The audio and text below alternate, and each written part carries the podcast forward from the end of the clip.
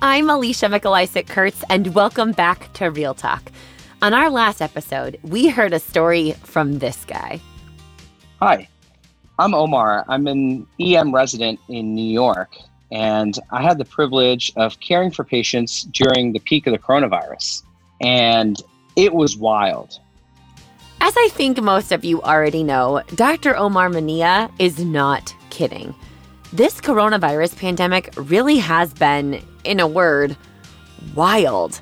It's an up and down roller coaster ride filled with anxiety and stress, unknown twists and turns, and honestly, never ending rows of track with no visible end in sight. In Omar's story, he highlighted three specific things that are making this experience particularly tough for healthcare and frontline workers. And as we always do at a live Real Talk session, after we heard Omar's story, we had a chance to hear other stories and reflections from some friends who joined us over the video chat, all of whom made it pretty clear that what Omar is feeling is pretty universal. For starters, in healthcare, we're scientists. We love basing the care we provide on our experience and our knowledge. We read and study as literal lifelong learners, and we're constantly basing our decisions on both our education and our clinical experience. But with COVID 19, there is no for sure evidence just yet. There aren't years of others' experiences for us to learn and study from. It's just what we're doing right now, or what we noticed last week, or what we hope applies from everything we learned from SARS, the first coronavirus outbreak. And we're finding ourselves having to relearn what we think we already knew every single day as the information about COVID 19 changes and develops so fast. I also found myself questioning the foundations and the principles that I learned in residency. This is Dr. Eric Bludinger, an attending physician in New York City. I mean, we're so used to even intubating patients who are tachypneic or dyspneic all the time and don't let them breathe over 25, 30 breaths a minute. And we're starting to think, wait a minute, should we actually intubate them or should we let them just ride off the vent? And I think that's what made, I mean, going back to what everyone's been saying about making decisions based on imperfect information, when the stakes are so high and everything is so novel and new, also makes this so scary. While the data and facts are absolutely changing and evolving, one thing we do know for sure, based on our experiences so far, is that this virus can be super deadly.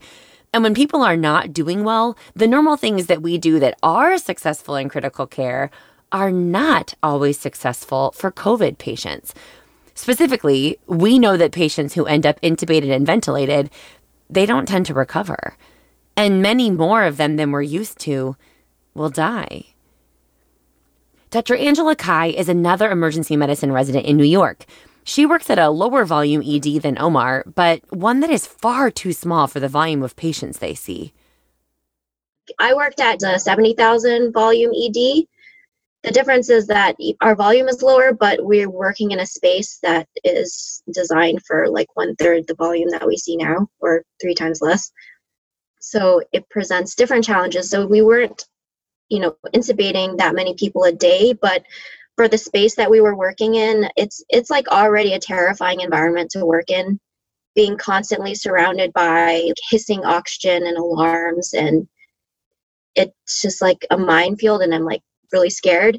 And it was just like where instead of looking for one in 10 sick patients it's like one in three patients that might die on your shift. And that's just like a terrifying feeling to carry around and having like no control over you you never want to feel like you don't have control over a room but in that setting was really scary.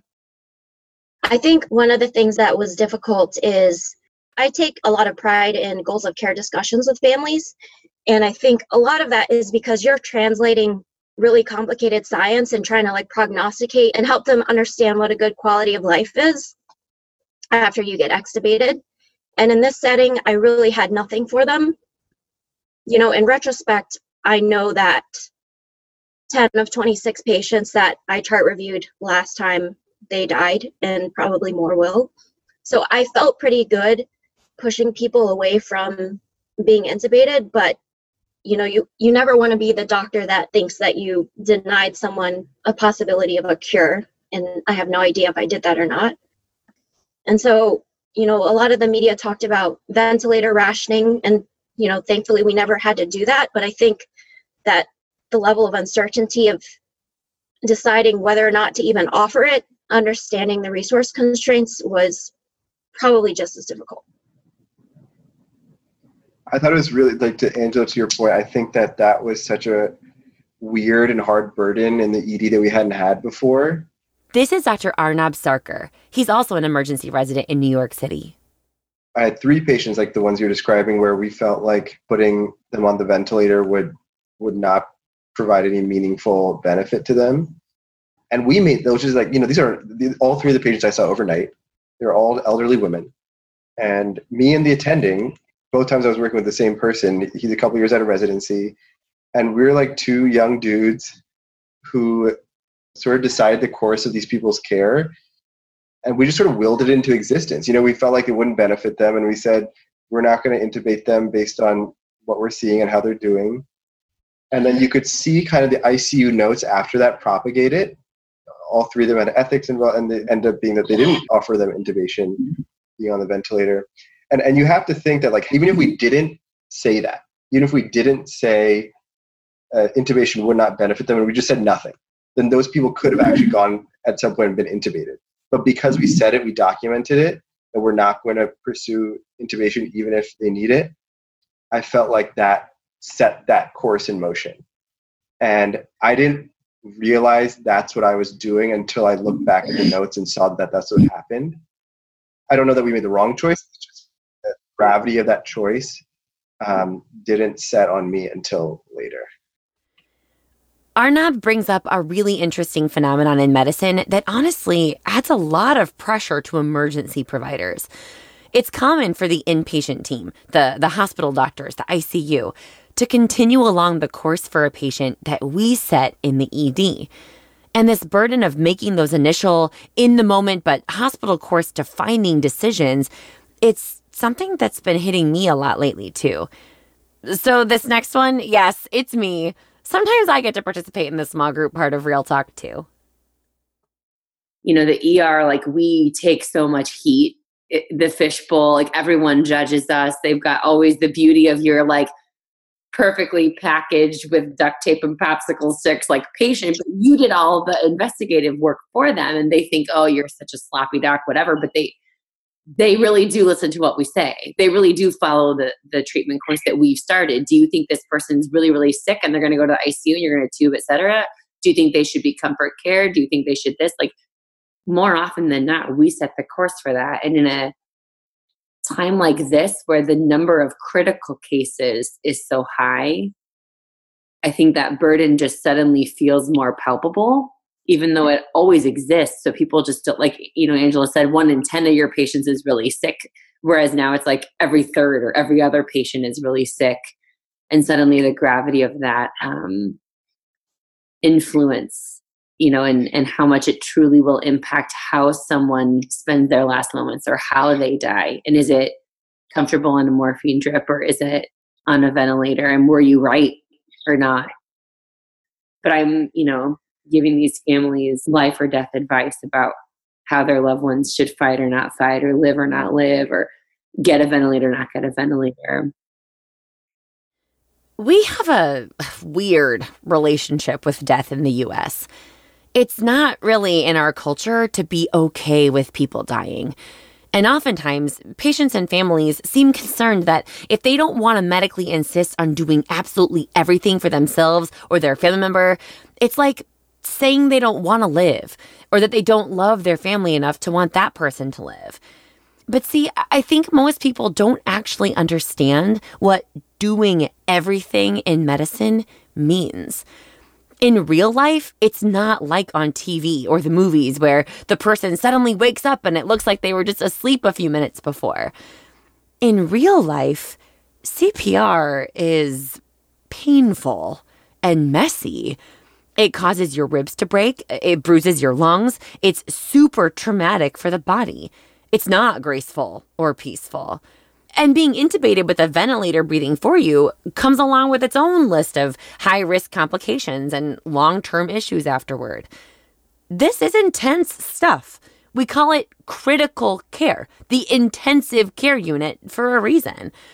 And so, right now, with coronavirus causing people to get super sick, and with us already knowing that certain patients' chances of living are very low, that the intubation and ventilation isn't helping many of them anyway, and that dying with medical lines and tubes and CPR is not comfortable or peaceful at all, we're left having these intense, unplanned conversations over and over and over with families, trying to do what is truly best for that patient in front of us. And not just what we know our American gut reaction is, which is to do everything no matter what. And with resources like ventilators becoming scarce during the first peak in New York and the number of sick patients fully overwhelming those hospitals, we literally couldn't do everything for everyone. But most people, they want everything.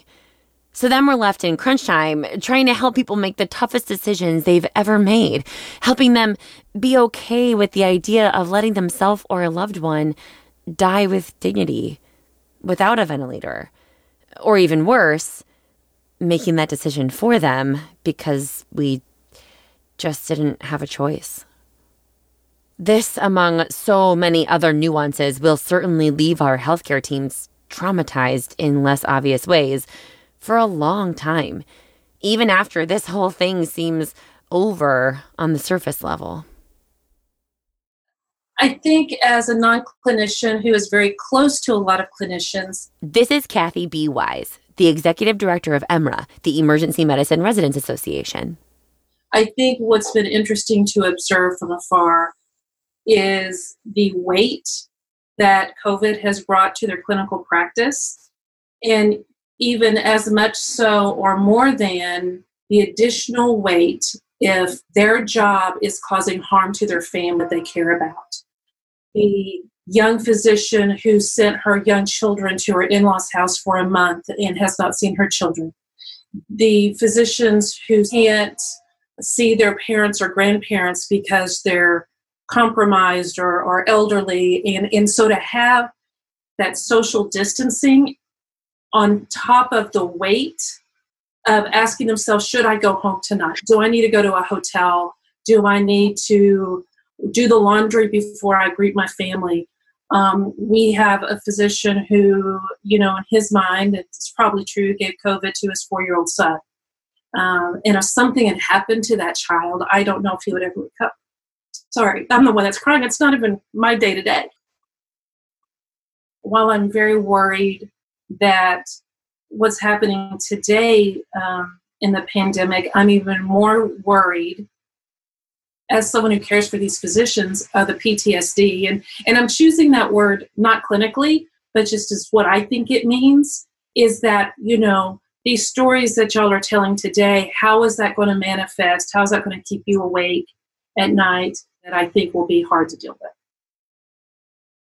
While we keep talking about the ways this is all really rough on healthcare workers, I'd be remiss if I didn't own the fact that, maybe above all, the hardest thing for those of us working on the front lines is the same thing that's worrying everyone else, whether you work in healthcare or not.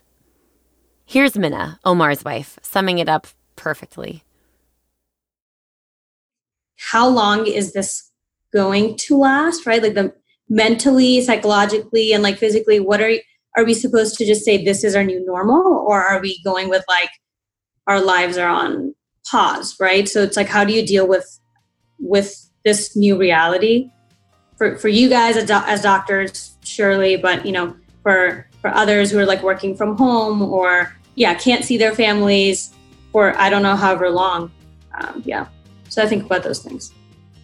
We all think about those things.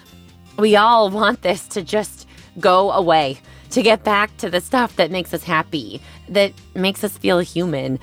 Spending time enjoying this world with the people we love, being free. This whole thing is just more uncertainty than most of us ever imagined we could handle. And certainly, it doesn't seem like something we're going to make it out of without at least some low level emotional trauma. So, if you're really struggling right now, know you're not alone. As strong as most of us try to be, this isn't easy for any of us.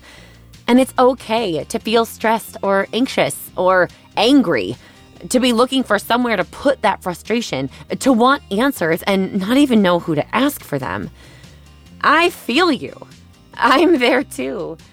But ultimately, we'll get through this. We have to. The sun will keep rising, another tomorrow will come. And if we all keep doing our part to be kind and patient with ourselves, to seek the support that we need and not be ashamed of that, whether it's streaming and making time for online workouts or yoga, or getting a therapist or a counselor, setting up gripe or vent sessions over video chat with your friends, uh, playing music, uh, take up a new hobby like painting or gardening, uh, buying a puppy, whatever it is, give yourself permission to do it. And please do something. Do something to take care of yourself. Allow others to support you in the ways they can and be the person a post COVID you will look back at and have wanted you to be right now. And please just know you are stronger than you think. Thank you to our leaders from EMRA, the Emergency Medicine Residents Association, for supporting Omar and sharing his story and in sharing your own reflections with us to all the organizations out there who are making mental health and other services more accessible to frontline workers during this pandemic, to the team at Vituity for their support of this podcast, to Marco Gonzalez, our sound engineer, and to all of you for listening. I'm Alicia, and this is Real Talk.